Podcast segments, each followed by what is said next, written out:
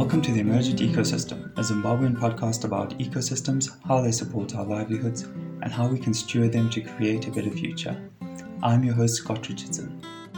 If you'd like to receive each episode in your inbox, email theemergentecosystem at gmail.com to request being added to the mailing list. Alternatively, you can find the Emergent Ecosystem on most podcast apps. We rely on complex systems for our various basic needs, but as we heard last week, these systems are unpredictable. So, how do we organize ourselves to ensure that current and future generations can meet their needs? This week is the second of a two part series on sustainable leadership in complex systems with Jean Paul Baron Bonarjee, who works as a sustainable leadership consultant. This episode can stand alone, but for more depth, find part one on your podcast app or at www.theemergentecosystem.podbean.com. Otherwise, here's a recap of the last episode. So, the sustainability side is like how do we create systems, maintain systems that can continue for generations to come, especially at the main system being the ecological system and then the social systems. That's an embedded system and then within that, you know, the economic system, which should actually be the smaller system. And then leadership? It's how we can create a sustainable future. Like, how do we need to organize? The main focus is around participatory processes.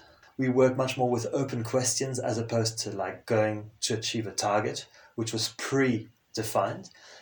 Now, the, the challenges that we face in the world right now are of a complex nature. The problems which are interconnected are growing exponentially. Let's just look at different systems.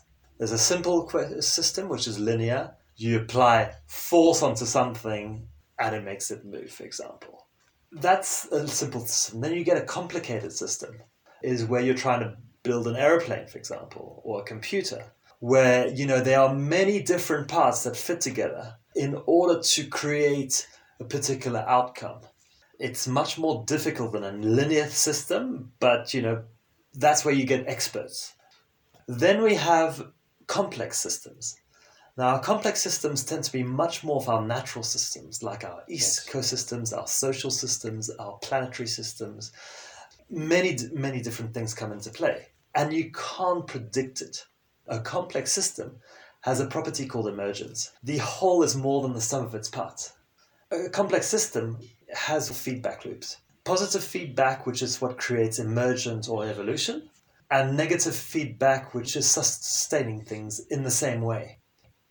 Yes. When you're trying to do outcomes, when people do business or even government, there isn't room for new ideas or new thinking to emerge. When you can get many people together and then you bring all the different understandings of reality, all the rest together, then you can get something unpredictable, which will be at a higher level of order than if it was just like stuck to like, okay, this is what we need to achieve. And then, sorry, the last system, it's chaos. Chaos is, is collapse. Then Jean Paul left us with this question, which he'll answer in this show. So how do we bring this understanding that we've just talked about of yes. like complex systems and emergence and all the rest? How do you bring that to a group of diverse actors who all have their own self interest? And that's where we start this week. There's the landscape, a living landscape that we're part of.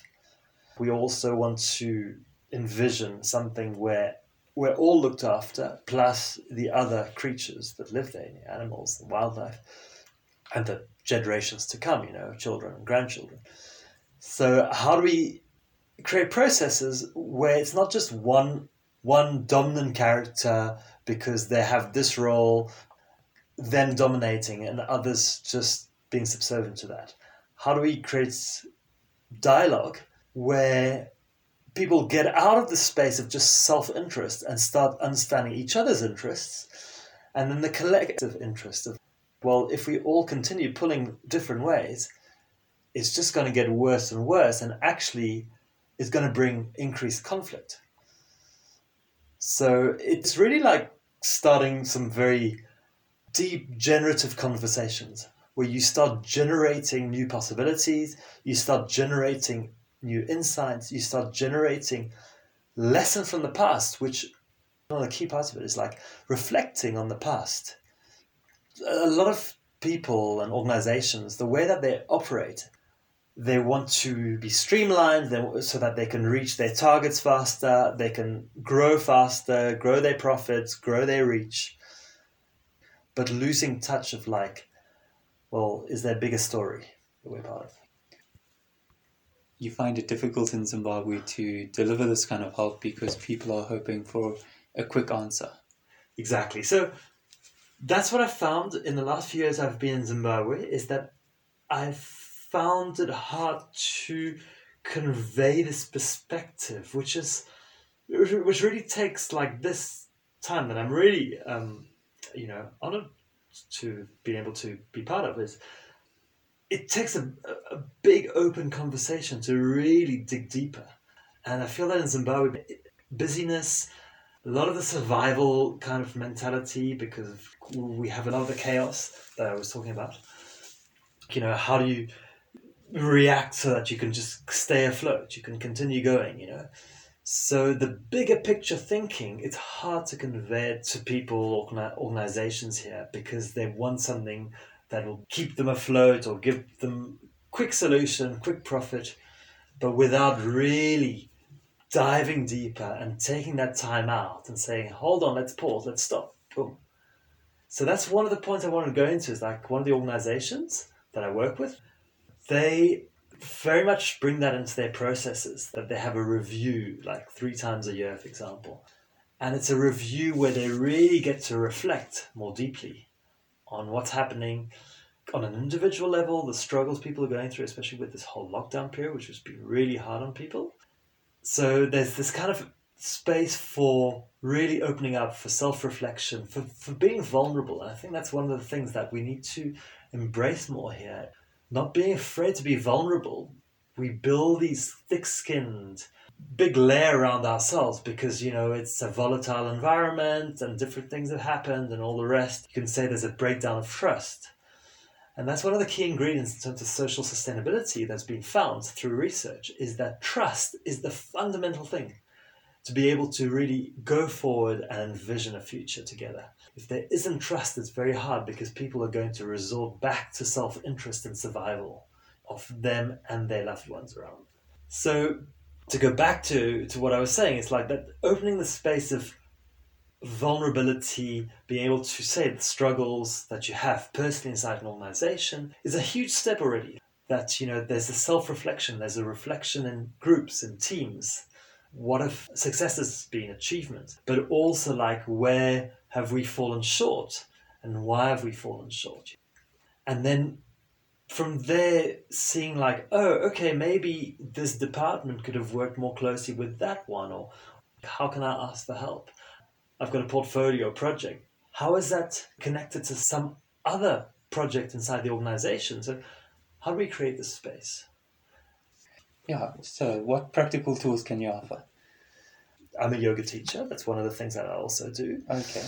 So that's linked to mindfulness and being present in the world, which is a very important part of all this for me.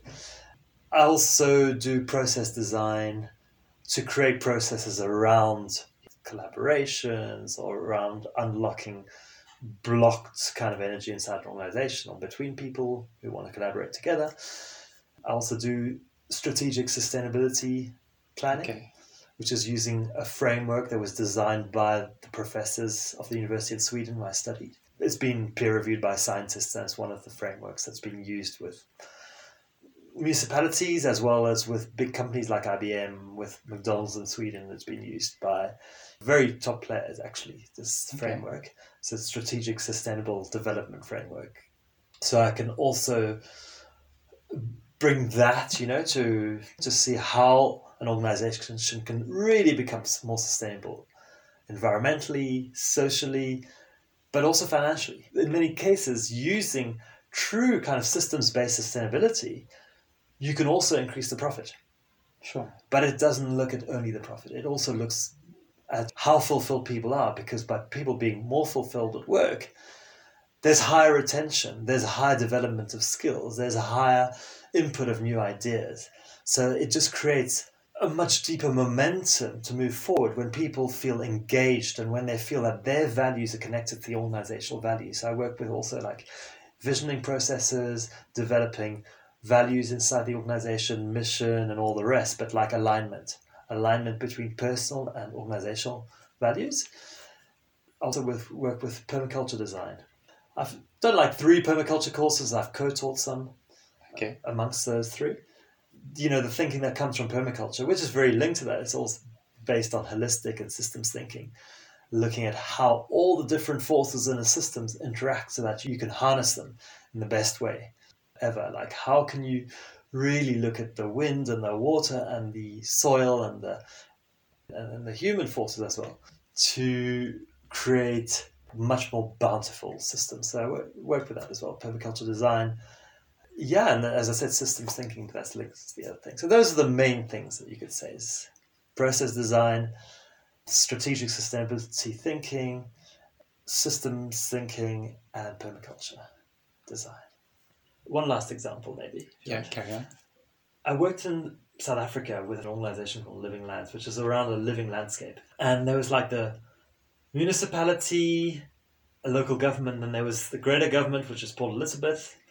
Then there were different local communities, and there were new resettled farmers, and then there were like all traditional commercial farmers, all on this very, in, in quite a small landscape in one area of the Klein Karoo, small Karoo. Klein Karoo. Yeah. So up till then, you know, the interactions that communities and small farmers had had with the municipality was one where municipality people came and it was just like ceremonial process, ceremonial meeting where where people would show up because they had to show up and because there was going to be a lunch. But the thing was like, you know, the municipal leaders were up on their podium, predefined speeches, and there was already pre-decided what was happening, and the voices of the people there of what was happening, what they were seeing, the changes in the landscape, the social issues, whether it was alcoholism or crime or teenage problems or all the rest, you know, were not even made visible because there was no space for it. So we did a process, and, and I helped to design it actually, where we got everyone on an equal footing. And sure, the municipal people got to introduce themselves, but they didn't take up all the space. They were one of the circle, and that's why I use we use circle a lot in participatory processes, where people actually physically sit in a circle. They're not like sitting looking at someone else's back, looking at someone who's up there on a platform, but everyone is sitting around the circle, not looking over everyone else. Everyone can see every single other person and can make eye contact, and that's fundamental actually when all you're looking at is one point of interest, which is the person on the highest chair, that already creates a power dynamic, which is invisible but very visible. So here we brought everyone on the same level, including this NGO called Living Lands, but we didn't take up space. What we did, like, it's the role of the facilitator. Facilitate is not the same as a moderator. So, moderating comes from more reductionist mechanistic model. Okay, you can speak. Now you can speak. Now you can speak. They kind of control the flow. Yes, yeah. A facilitator comes from the Latin and French word facile, which means to make easy. Yes. How do you make things easy? So a facilitator comes and they hold space, so to speak. They hold space so that everyone's voices is held around a collective purpose, which is at the center of the circle. It's like the hub of the circle, and people make up the rim of the circle. And it draws people in towards that collective purpose as opposed to looking up to one person who's the circle leader or the one who's going to deliver, you know, the sermon uh, or who, who, know, who has all the knowledge. And this way it changes everything. It absolutely changes everything when you facilitate that space because you can change the dynamics and people who've never been listened to in a group setting and there may be community leaders inside their family or inside their community, but like they've never been heard from maybe like the, the municipal leader or maybe the commercial farmer in that context I'm talking about, or the top municipal person from Port Elizabeth. Suddenly, they're able to bring their knowledge. And we did a visualization process where they envisioned what the future looked like. And they had to envision the relationships between people, how they would walk out their house, how they would greet each other, what they saw outside, how they would feel when they were out there. And then we did a, an envisioning process where we looked at, well, what is the reality you would like? What is the current reality? How do you get there? So I make use of big group process, breaking up into small groups, and then into sometimes singles, duos, triads. And when you have that, it's just like when you're sitting at a cafe.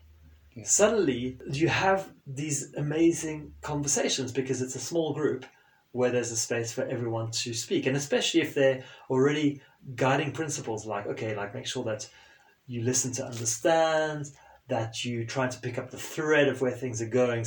You know, the traditional school thing is like, let me blurt out the answer first because all that matters is like who can come up with the right answer. It's not about the right answer anymore. It's about asking the right questions. Sure. Yeah. I think that whole shift from having the correct answer to having the correct questions is so fundamental. And opening space and connecting people around context or purpose or inquiry as opposed to getting everyone to listen to the speaker. Sure. Yeah. That's a big thing and that, that shifts everything inside processes. Another thing you mentioned earlier was the vision for the future. Mm-hmm. So, how does that come into it? So, the vision for the future is, for me, it's like how do we co create new visions for the future, which are not based on the constraints of what we have now. So, right now, you know, some people have a lot of hope, but there's at the same time a lot of despondency.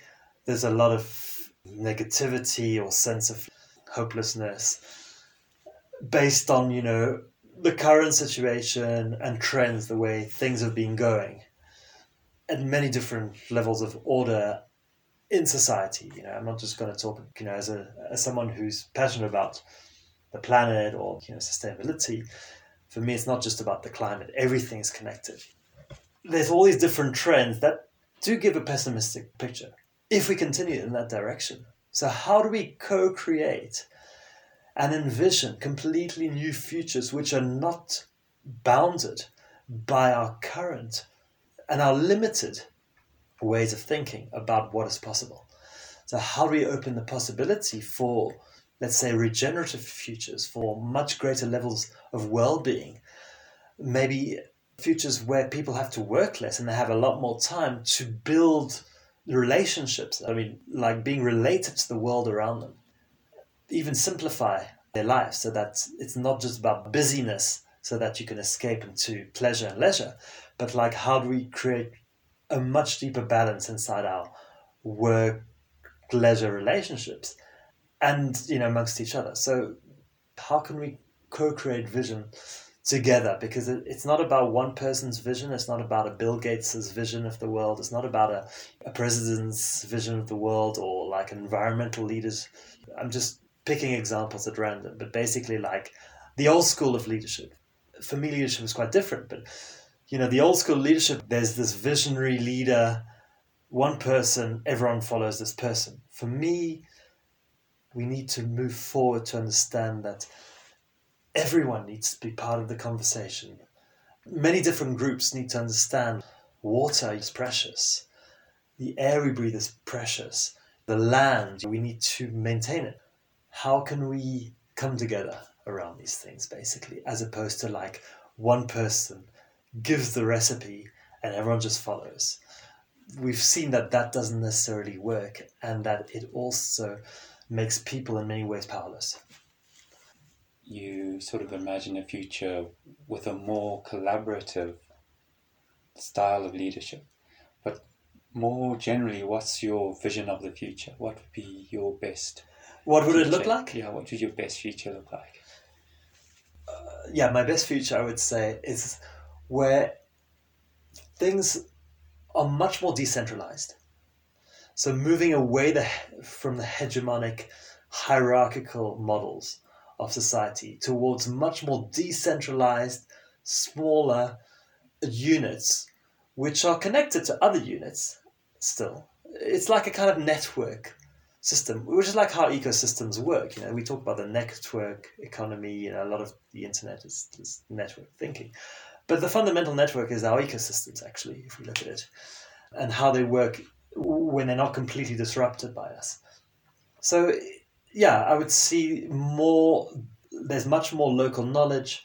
There's much more um, local culture which is a play, which is an evolving concept as well, culture. Yeah, yeah. But it's it's around like, you know, what is the bioregion, this concept of the bioregion that you live in? What resources are available? What are the tools, the technologies, the knowledge of the plants, of all the rest, what's available? Like, is it a very sunny area? Well, let's use the sun for our energy.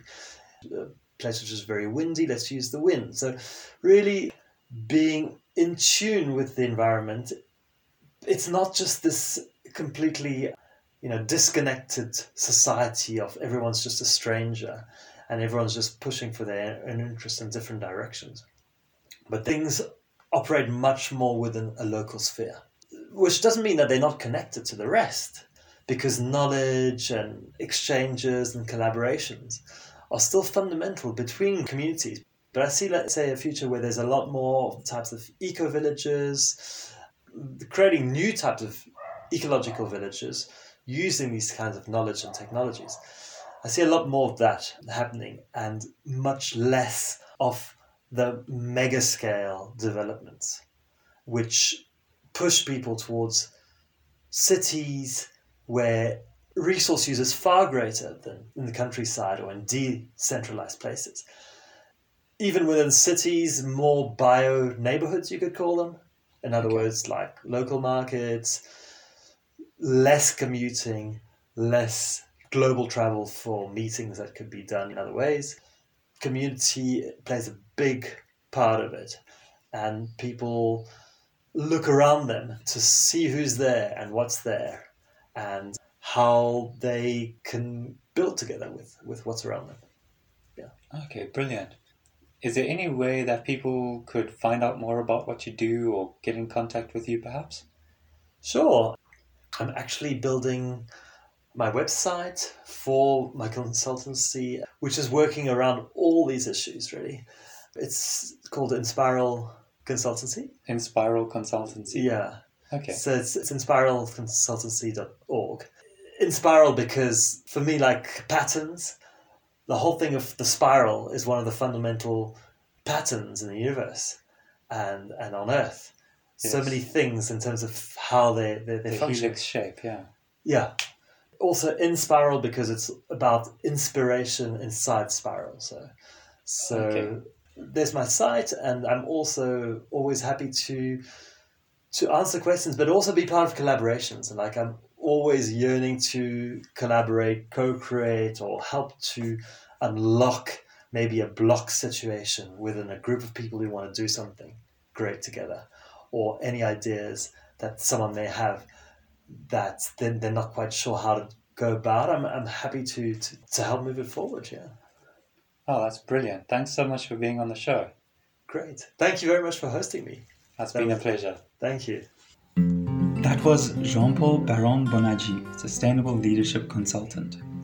I hope this episode has given you a new perspective on how to create changes in your communities for the good of everyone in ways that cannot be predicted. If you'd like to receive each episode in your inbox, email the emergent ecosystem at gmail.com to request being added to the mailing list. Alternatively, you can find the emergent ecosystem on most podcast apps. Thanks to Kevin Hansen for the music, and thank you for listening. Until next time, cheers.